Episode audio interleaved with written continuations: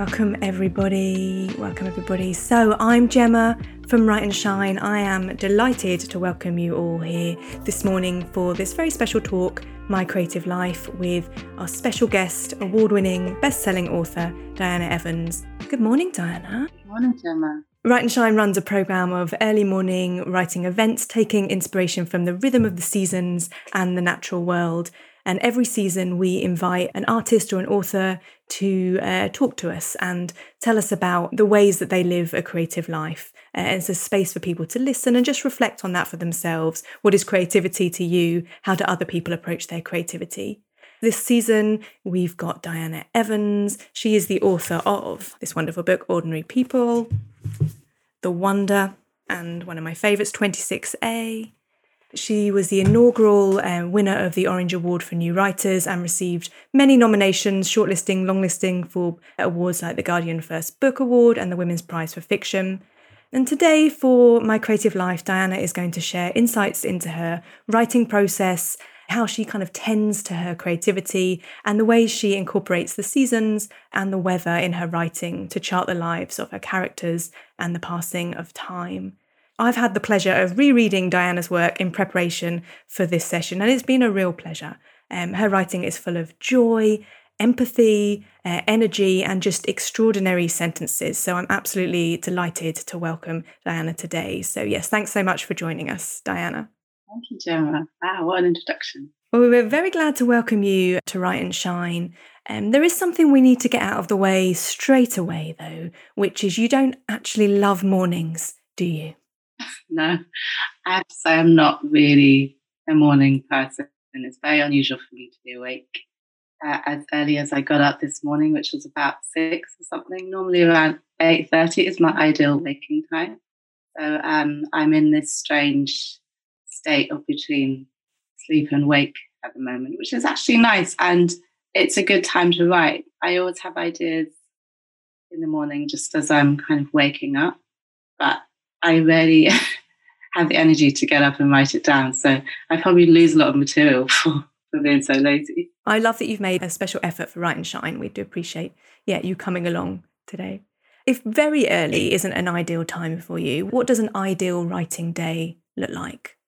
Well, I usually start at around 9.30, 10. I have children, so I drop them off at school first. And then I have breakfast and then I write. I have to eat before I write. And I like to, I mean, I think that my best time to write is actually mid afternoon, kind of deep into the afternoon, about three o'clock. But uh, usually I have to kind of do the school run or something at that time. So my timetable's kind of adjusted. So now I try and be in that space where I feel like I'm really inside the writing. That now happens at around 12 or noon.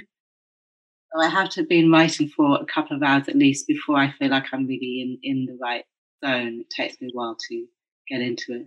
But yeah, afternoon is my best time. And mornings are, I like to get a bit of admin done in the morning sometimes, or, you know, those practical things that aren't as kind of esoteric as writing. Because my brain is kind of zingy and alert when I've just sat down to work. And then before writing, I usually read a bit of poetry before I start, maybe for about 10 minutes. Oh, that's nice. So you sort of do the admin and clear some space, get a few things done after your good breakfast, and then you can kind of settle down. I like that beginning with poetry. Is that a, new habit you have had, or that's something you've always done? Oh, that's something I've been doing for years since I did my MA in Norwich. That was around 15, 20 years ago. And that was the time where I had the most kind of freedom and time to write because well all I had to do was produce my novel. I didn't really have anything else to do. So, so I had very strict kind of daily schedule of I'd wake up in the morning and swim and then I'd read poetry after breakfast, of course, for around 10, 15 minutes, and then I'd sit down to write. And then after that, I'd read for a couple of hours. So um, it was a very kind of concentrated, intense way of working and it's never really left me. And I find that the poetry gets me into the rhythm of language and makes me remember what it is about writing that I love so much and the reason why I do it, which is to focus on words and to, to play around with words and let them take me on journeys and see where I can go. I think the best writing for me is writing that shows that really close attention to language and all the possibilities of language. Yeah. That sounds so beautiful. What an ideal way to start the day, sort of using poetry as an invitation, a sort of pathway into into the writing. That's lovely. So it sounds like kind of creating space and having, you know, some space to play as well is important to you. I've always noticed that authors seem to fall into maybe two camps. There's the ones who, when they, they approach their writing and they focus on things like planning and structure and research, and they've got dedicated times that they're they're writing. Plenty of authors have color coded post-it notes and spreadsheets and a very clear idea of what they want to do in their writing. Maybe they've done the plan and they know the route forward. And then there's another camp of writers who um, find an intriguing idea. They just start writing. They wander and meander and they follow their curiosity, maybe enjoying the adventure and exploring the path, maybe ending up somewhere unexpected, entirely open, entirely free to see what happens um, in their writing. I wondered which of those two resonated with you or, or how you would describe your own approach to writing. Yeah, I mean, I have elements of me of both those camps. I do like to have a sense of structure, especially when I'm working on a novel, because novels are so vast and, and sprawling and, and difficult. And when I set out on a novel, I do feel like I need to have a, at least a very rough plan and sense of where I'm going, a sense of what the destination is. I don't need to know the entirety of the ending, but I need to know the general direction of things. But at the same time, I, I like to keep a sense of freedom in the writing, and, and especially when I'm doing my first draft, it is very, very organic and it's quite messy and chaotic. So I have my loose plan, but I don't work through it chronologically and as I'm going through because I feel that the linearity of something really puts me off. So I write according to where I feel the energy is and whatever scenes or moments in a novel feel the most accessible to me at a given point in time. I will work on that scene. And then I gradually build up a collection of scenes, which I can then put into an order that somehow aligns with my original plan. Which um, doesn't always work. Sometimes the plan goes out the window. But um, I always think of Toni Morrison's description of writing as as a form of archaeology, of, of trying to get to the root of something. And I very much approach writing in that way, like I'm, I'm digging for something and, looking for something. And I know when I found it because the writing has an energy and I can feel a pulse as I'm writing, but it's the the coherence, achieving the coherence, which is the difficult thing with novels. Like you have all this energy and all these moments where the writing really works, but it's making everything hang together, which is the hard thing. So um, I have quite a chaotic process that strives for uh, neatness and never quite makes it until until I'm near the end. Actually, the structure usually doesn't come together until right at the end. It sounds like you really kind of have to trust your process then. Because you know, if you're you're working through all these different scenes and you know that they're going to shift around and you're going to have to find a way of holding them together. I wonder if you could say anything about that. Like, how do you persevere or sustain yourself on that path? How do you keep yourself energized to keep writing a bigger piece like a novel? It's, it can be tough. You have to have a lot of faith. I, I have to have a supreme kind of ultimate faith in, in a novel. I have to really want it to exist. And I did have that feeling with all the three novels that I've written. I think you need that intensity of faith and belief even to set out on a novel because it's so it's so difficult. It's like climbing a mountain. And if you don't have the, the faith, the, the belief in what you're writing, you know, the need for it to exist, then um, for me, I would just topple back down. So it's the faith that keeps me going. But there's also other other things that I need, like contact with other writers is very important because writing is such a strange, solitary occupation. So writers need other writers um, you need to be able to talk to uh, somebody else who's doing this um, strange thing that you're doing, who, who understands challenges that you're going through. Um, and nature as well, the constancy and the stillness and the peace of nature, I also find very helpful because it decreases the general anxiety of writing. And, you know, physical things like swimming and um, running and walking, because writing is so sedentary and solitary, I find that there's an increased kind of need for movement. So dancing, swimming, walking. Yeah, I have to keep moving.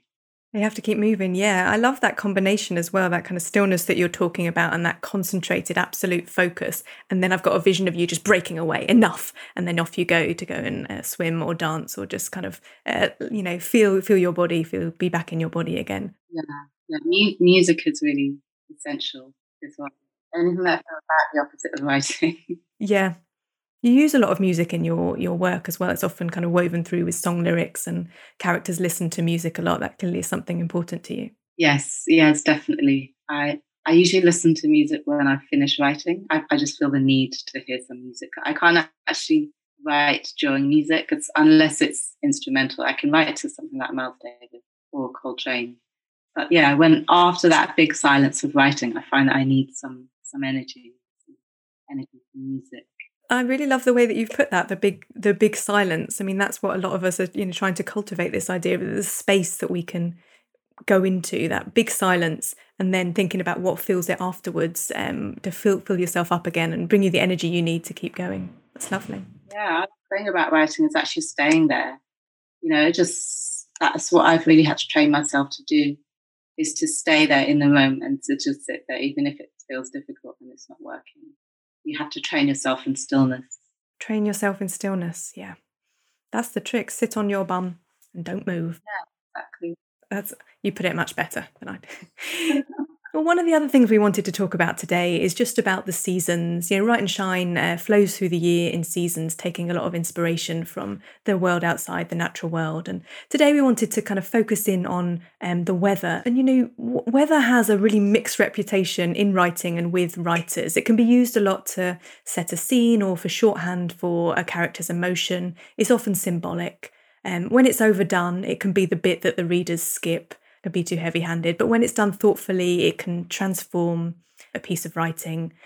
And the use of weather in prose and poetry often says something to us about the world in flux and impermanence. And given where we are in the world now, with the very real climate change, weather just can't be a backdrop in literature, definitely not anymore. And you know, in rereading your novels, I just love how weather plays such a significant role in telling the story and charting um, the characters' lives. Just two examples I wanted to, to kind of bring today is in your novel Ordinary People. Um, there's a moment where the two of the main characters, Melissa and Michael, take home their second child, and they're at the hospital. And I think you describe it as um, it's Sunday morning, the grey day stretched low and mute over Camberwell. It just creates this lovely sense of quiet and stillness at this momentous time in their lives. Um, and of course, a bit of a South London shout out there. And you know, another moment I really loved is later on in their relationship, um, snow is forecast in the book, and you describe it as snow was coming. You could feel it in the knife in the air, in the rip of the breeze.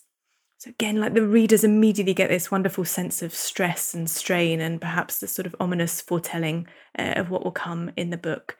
So, just two small examples. And I wanted to ask if you could talk a little bit about that, like how you use the seasons, how you use weather in particular in your writing. Well, we live inside the weather, and it's our conversation with the universe, isn't it, with creation? And I think it was Ernest Hemingway who said that don't forget the damn weather. And that's always in my head as I'm writing. The weather kind of defines our experience.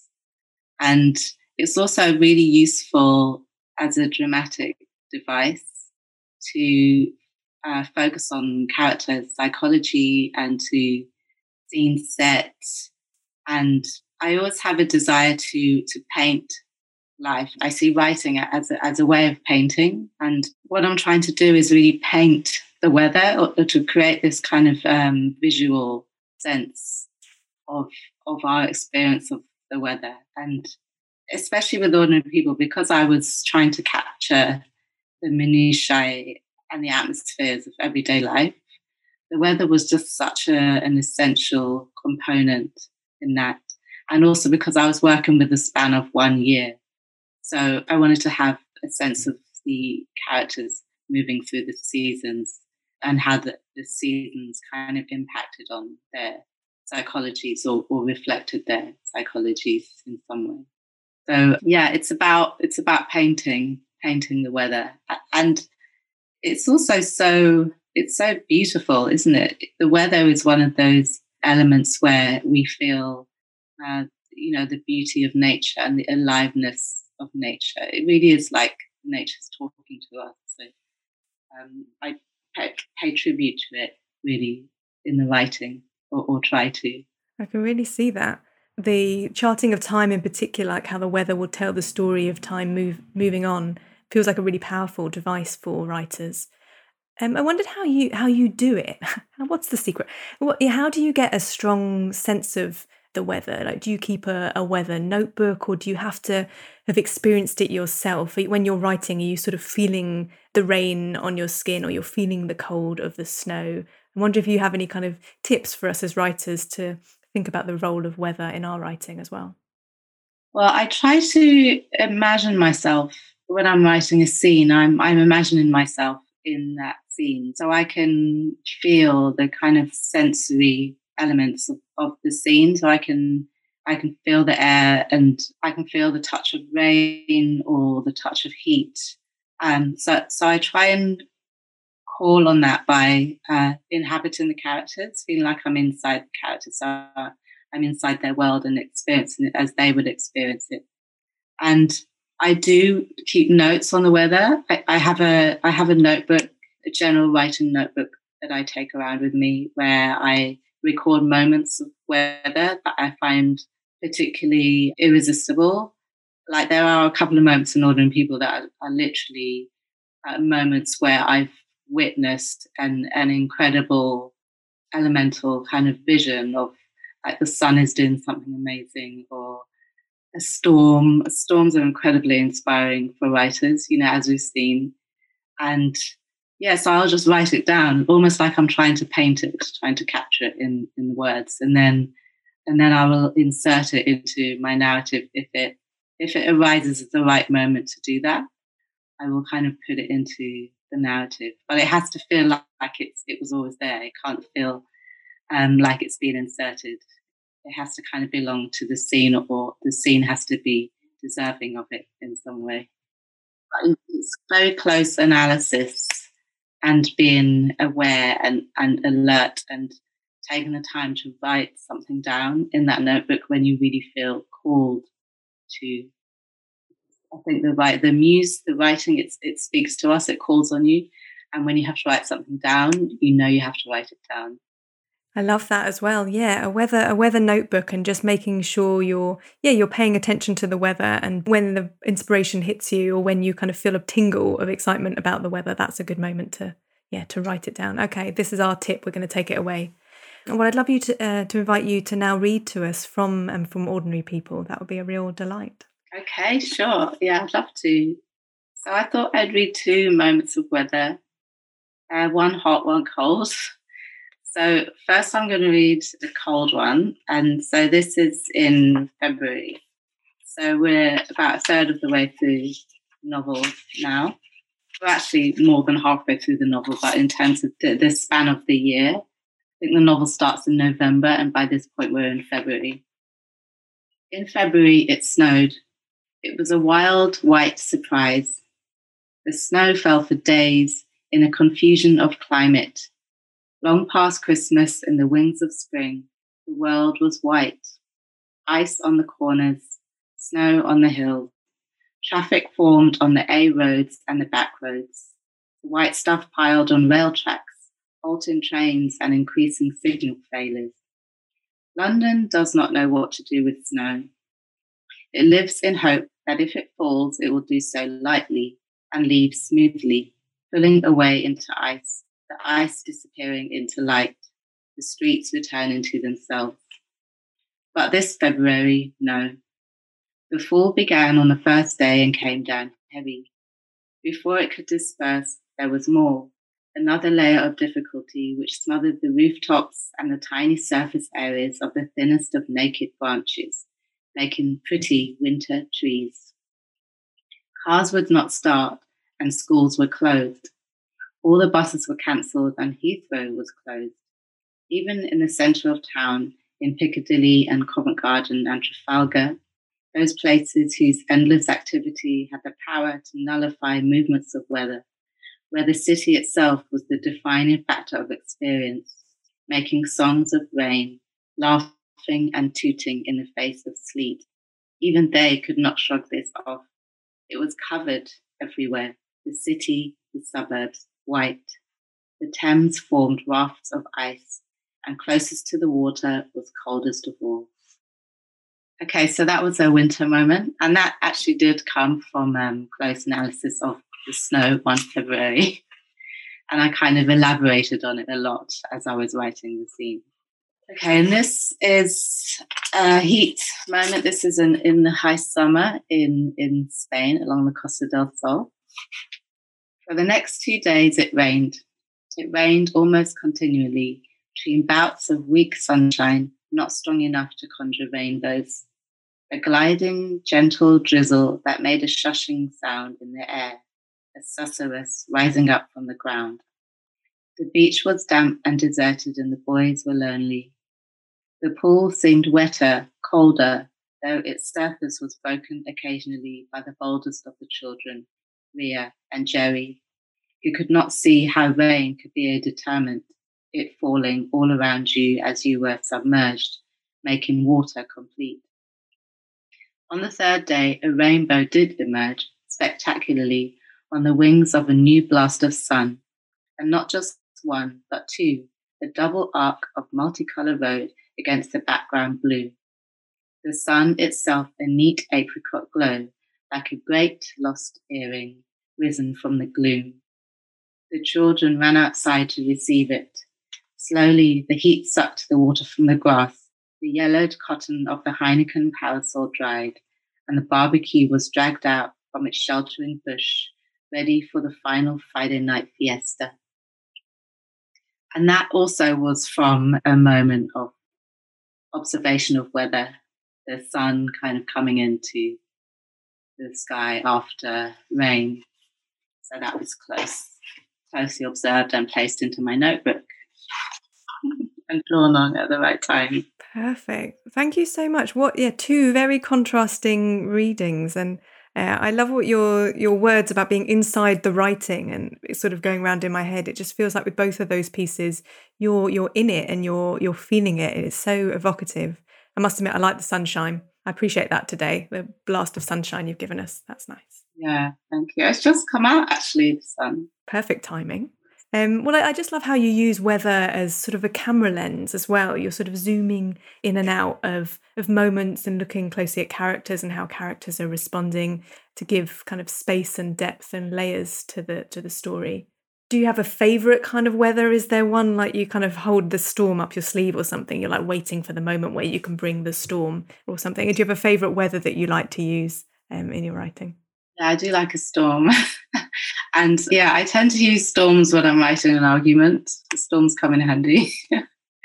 but yeah, I, I, I, think the moon is one of the things that is is, is too often observed uh, in in writing. And I always have to fight with myself not to mention the moon because I'm fascinated by the moon and I would write about it all day if I could. Um, so yeah, I have I find I have to be really selective but also always be drawing on the weather as a way of, you know, pulling the characters through the story, through the thread of the story. It's it's really useful as punctuation. It's kind of like punctuation, weather. It's kind of those pauses between between action, and it's a way of kind of underlining and uh, highlighting the existence of the characters, you know, their very existence in, in the earth by focusing on what the earth is actually doing. So it gives this sense of reality. It, adds this depth to the characters, I find, and grounds them in something. Otherwise, you know, if there's no weather, then the characters are kind of, they don't feel as alive. They're just floating around in space. So it's a grounding device as well, as well as the chart, charting of time dramatic device. So yeah, it's it's essential. Don't forget the weather. Don't forget the weather. I love that. I think that's a really useful tip for us all to kind of take away. Like if we're struggling with a piece of writing, to kind of hone in or, or just think about the weather. What what's happening inside, you know, inside the room or outside the room what's the weather doing because like it will both ground the the character and the story in a, a moment in time but also us as writers it kind of grounds you in a, a sense of reality and um, the context of the wider world i love it yeah i think some of the best writing is is about the weather because it is this incredible gift that we've been given and, we have you know constant immediate access to as you know as as something to write about it's it's one of the most satisfying things I find. Uh, it's one of the areas where my writing feels most free, most joyous, most alive, where I can really just roll around in the world and in the world of the words and um, really use them to their fullest potential. Because it is it is a gift that's been given to us that we can just play with and watch and and and use in our in the lives of our characters. Great, yeah, what a gift. Well, to close, really, um, I asked Diana to share some of her favourite examples of weather in fiction and in literature, just showing the way that other other writers have used weather and it's played a really key key role. So, yeah, Dan, I know you've got a couple of examples you wanted to share with us. Yeah, I thought I'd read from The God of Small Things, Arundhati Roy. She's one of my favourite writers, and this is one of my favourite books ever and it opens with a, a portrait of May in Aymanam in India, and it just sets the scene of the novel in, in such a beautiful way. May in Aymanam is a hot, brooding month. The days are long and humid. The river shrinks, and black crows gorge on bright mangoes in still, dusk green trees. Red bananas ripen, jackfruits burst. Dissolute blue bottles hum vacuously in the fruity air. Then they stun themselves against clear window panes and die, flatly baffled in the sun. The nights are clear and suffused with sloth and sullen expectation. But by early June, the southwest monsoon breaks, and there are three months of wind and water with short spells of sharp, glittering sunshine that thrilled children snatched to play with. The countryside turns an immodest green. Boundaries blur as tapioca fences take root and bloom. Brick walls turn moss green. Pepper vines snake up electric poles. Wild creepers burst through laterite banks and spill across the flooded road. Boats ply in the bazaars, and small fish appear in the puddles that fill the PWD potholes on the highways. It was raining when Rahel came back to Aymanam. Slanting silver ropes slammed into loose earth, flowering it up like gunfire. I love that image of the rain ploughing the ground up like gunfire. That's just so powerful. Okay, and another uh, little clip is from Chinua Achebe. It's just like a sentence and he's describing a storm, one of my favorite weather elements. It was a dark night, and rain was preparing to fall. Thunder rumbled with a deep, liquid voice, and flash answered flash. I thought that was such a brilliant way to describe a storm flash answering flash. That's such an interesting approach, isn't it? That the the weather, in some ways, having a conversation with itself and with you and with the characters. Yeah yeah. Well, we, we do have a, a, few more minutes. And was there another one that you um you had or interested um, in? Oh, this is a really short one from Elizabeth Strout, Olive Kitteridge. And she's a writer who who just describes the weather and nature endlessly, and it creates such a rich richness to her stories. Spring came, daylight lengthened, melted the remaining snows so the roads were wet. Forsythias bloomed clouds of yellow into the chilly air. Then rhododendrons screeched their red heads at the world. Screeching flowers. I love that.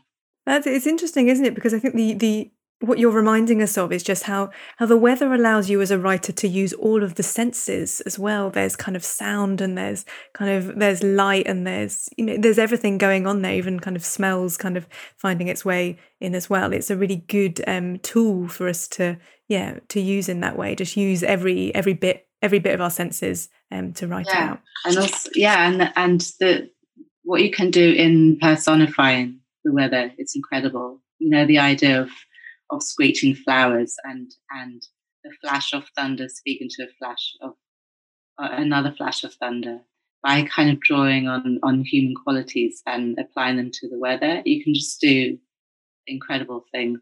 Perfect. Thank you so much. Yeah, i've got a few questions here diana. Um, i know there's a number of diana evans fans here so let's see. Um, got a question from Parin here who says how do you suggest a 41 year old without any experience of writing practice? How do they establish one? He'd love writing to be a hardwired daily activity rather than a struggle. So, a kind of tips on having kind of a regular writing practice. Yes, I, I think um, regularity is very important and, and a sense of momentum. I think the first thing is is kind of accepting that that writing is a struggle and it is difficult, um, but it also has lots of rewards. And if you can just stay in that, that difficult space for long enough to reach the fruit and to reach the rewards, then um, I think that is part of the that's part of the struggle is accepting the struggle. But a way of doing that is by giving yourself regularity in your writing because it just creates a kind of groundedness if you're sitting down to do it every day. I try to write every weekday at least. So because writing is my job, I, I do it all through the working day, most of the working day. But if you do have another job uh, and you need to fit writing around that, I would say to try and write for at least an hour. Try and see if you can fit in an hour a day at, at a time that is right for you and that you know you will be able to make and keep the promise to the writing, keep the promise to yourself that you will sit down to write at your allocated time. And, and you sit there and you just produce something in the time that you have. And just that reg- regular practice of sitting down, it's writing's a form of meditation. It does often feel like meditation for me. It's a training in stillness um, and to stay sitting in that place and applying yourself to, to the work and then have a sense of what you want to write about as well. Really explore and keep a sense of freedom in your writing. Don't feel like you have to write like somebody else or you have to read certain books. Um, really follow the the call within you that wants to write. Follow your instinct. So yeah, instinct, regularity, um, and accepting the struggle. accepting the struggle. Yeah, it's probably another reason why reading and writing about the weather is is quite useful to sort of get out some of that um, the struggle and the tensions. Like you say, writing about storms, writing about crazy rain can kind of help you express some of the things that you're you're feeling and experiencing um, as well. Yeah. And you can always write something. I, I don't really believe in writer's block. I mean, I know lots of writers do suffer from blocks, but I don't accept I don't accept writer's block. I think you can always write something, even if it's just free writing, even if you can't actually work on a novel or a story that you might be working on, you you can always write a few sentences and it could just be about the weather. And just that sense of um, doing it regularly and that you have actually produced something will make it easier for you to sit down and um, carry on and maybe go back into the novel the next day. It's never too late though. 41 is, you know, lots of writers start later than that. Absolutely. And, um, you know, following your own path is so important that the time is right when the time is is right. And I really like what Diana, I feel like I'm making notes and kind of keeping uh, my Diana tips here. Just, you know, maybe starting in the morning with writing about the weather. Maybe that's just a great way in to where you sit down every day and you just chart the weather. Just ch- start charting the weather for a while and seeing what that turns into. Yeah, I have a great book. It's called A Writer's Book of Days and it has a writing prompt for every day of the year. I Can't remember who it's by, but if you just look it up, the Writer's Book of Days, it's a great book to just to get you started. You know, for early writers, uh, you can do free writing exercises on the prompts for the day, the daily prompts, but you can also read. There's loads of advice on on keeping faith and working out who you are as a writer and loads of things. I'd highly recommend that book, A Writer's Book of Days. More questions here for you, Diana. Um, really thinking about your your approach to creativity. Anna says um, it's really refreshing to hear you talk about being a mother and be creative. Thanks for um, answering that aspect of your life. Um, she wonders how you manage the balance of having a mindful practice and attending the um, the daily demands of being a parent. She's returning to creativity after a long time away and raising children. So you know, it's a question that really matters to her. Yeah, that's a really good question, and it is difficult to to to manage both things, to manage the creative life and the demands of parenting, because they're both they're both very all consuming. They require you know all of you and so it's difficult to to strike that balance but what i try and do is create a separation so that when i'm in my writing space i don't tend to anything to do with the parenting and try and put that side of my life away uh, I close the door and close the door on that stuff. and so that my space is just for me and my writing. It doesn't always work. Sometimes things do creep in and the boundaries blur a little. But if, if I can just hold on to that sense of there being a, a separation, so that when I'm in my parenting space, I'm able to fully apply myself. And when I'm in my writing space, I'm able to be there completely. So, yeah. And also to writing retreats are really useful if you can get away for a couple of weeks at least there's there's an amazing place called Hedgebrook in the US that I went to for a couple of months. This was before I had before I had kids. Um, but there's other places like Hawthornden Castle and the Gladstone Library. Both of those are in the UK. Even the Arvon courses are great because you get a week away in, in a kind of rural landscape, which is very inspiring. But just the process of, of being away somewhere else from away from your life can really kind of focus your writing and, and give you a fuel for your creativity that you can then take back with you. But if you if you can't get away, I think just establishing that separation is really crucial. Yeah. Establishing a separation, being able to close the door, having some space. Yeah. And now we're moving to, well, hopefully out of lockdown and into the world again. So retreats opening up, or even creating your own retreat for a week, just kind of dedicating that week to writing or having some having some space at home if you can. Yeah, exactly. Um, some more questions coming in. Um, this one's from Jane. Where do you draw your inspiration for the content of your writing? Is it mainly from personal experience or is it imagination? Yeah, it's it's a bit of both actually. I mean, my initial desire to write it usually comes from personal experience. It's feelings that I experience personally, or moments, or, or major life events I mean, that's how I started writing uh, initially. I started writing in, in my teenage years, and, and, it was just by keeping a diary, journaling, and I was journaling about very personal things, um, things that I was learning and experiencing. And the, the essence, the, the call to write has remained the same. It, it usually comes from within. It's this desire to document and to paint and to to kind of capture how something has felt. But at the same time, I like to draw in other elements. So that I like to draw in supernatural elements and historical elements. And I often draw on biographical material. For example, in my in my second novel, The Wonder, which is set in the dance world, I started that by reading lots of different dance biographies such as Alvin Ailey, um, Lucia Joyce, who was James Joyce's daughter, who was a dancer, and also Vaslav Nijinsky, who I became quite obsessed by as I was writing, and elements of their lives as, da- as dancers kind of crept their way in, into the novel. So sometimes it's an amalgamation of, of reality and biography and the imagination and, and also the supernatural. Uh, so I'm creating kind of a, a soup of these different elements.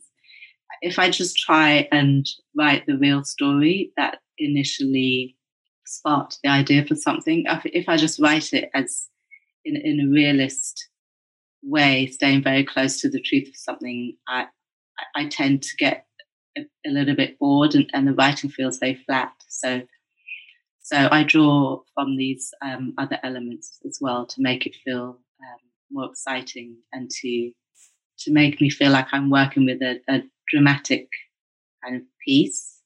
The material becomes more dramatic that way. But I need real life to kind of fuel the story in the first place. Yeah, combination of things. It's a good question. Soup. I love that. Mixing it all together because the brain is just like a problem solving device, isn't it? You can put all those things in there and then you've just got to work your way of, you know, mix them all together and see what happens and see what your brain does with them. Yeah. Yeah. Yeah, exactly. Shani has a question here. How have you found writing during the pandemic? Big question. Have you written anything about COVID? Mm. Gosh, yeah. I mean, for, for writers have, have probably had a better experience of the pandemic than lots of people because our lives haven't really changed that much. I mean, at least mine hasn't because I mean, I work in my study most of the day and that hasn't really changed. The only thing that's changed really is that the, the children have been around a lot more, which has been the main challenge of it, trying to kind of maintain that sense of separation. So yeah, I've I've been writing consistently through it.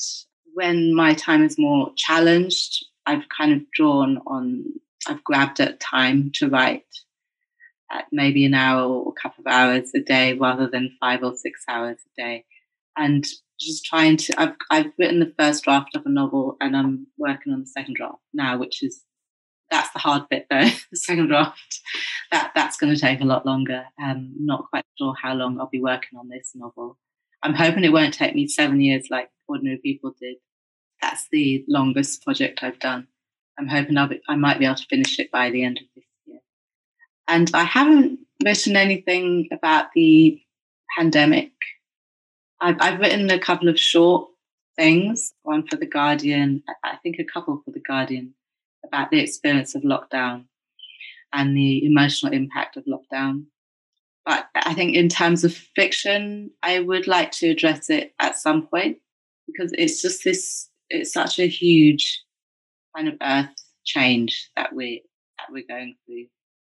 And the way we live has changed, is changing. I don't think we're ever going to return to the normality that we knew and that takes for a writer that takes a lot of um, digestion and um, really considering what the world is now, what life looks like now. So probably in, in a few years, I, I will write something about it. But uh, now, while we're living inside it, it's quite difficult to to see the wood for the trees.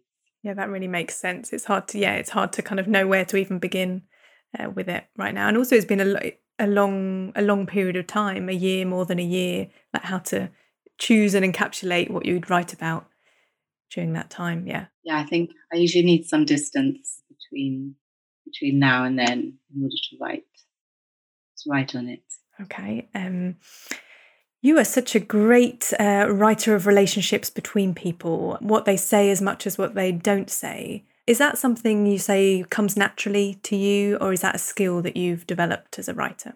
You mean observing relationships or, or dialogue? Um, well, I think observing relationships, how people are with each other. Yeah, I mean that that's one of the most fascinating things for me, along with the weather. Uh, I mean, human human relationships. I write about human relationships, familial relationships, romantic relationships. You know, watching how human beings behave towards one another. That's one of the reasons writers write, I think, we're observing human interaction and it's, it's about the way people talk to each other.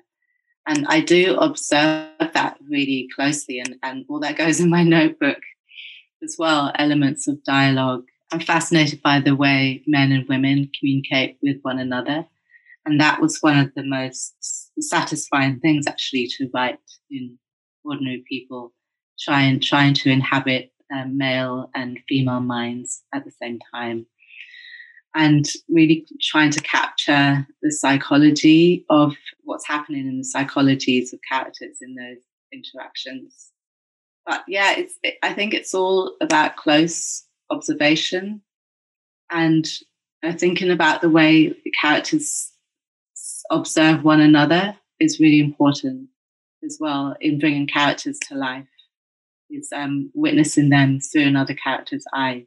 I mean, that's why the, the interactional element of character is so important because the character comes to life in contrast with other characters.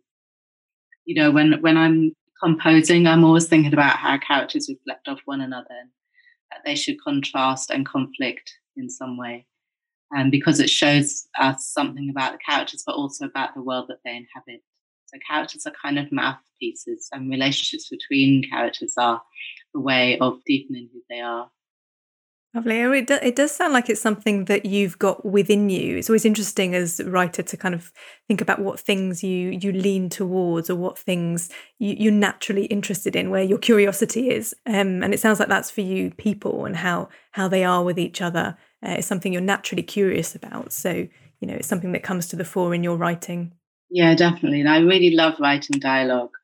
I mean, it's it's really such fun. It's one of my favorite things. Oh, is it? How you can just bring voices to life on the page. Really such fun.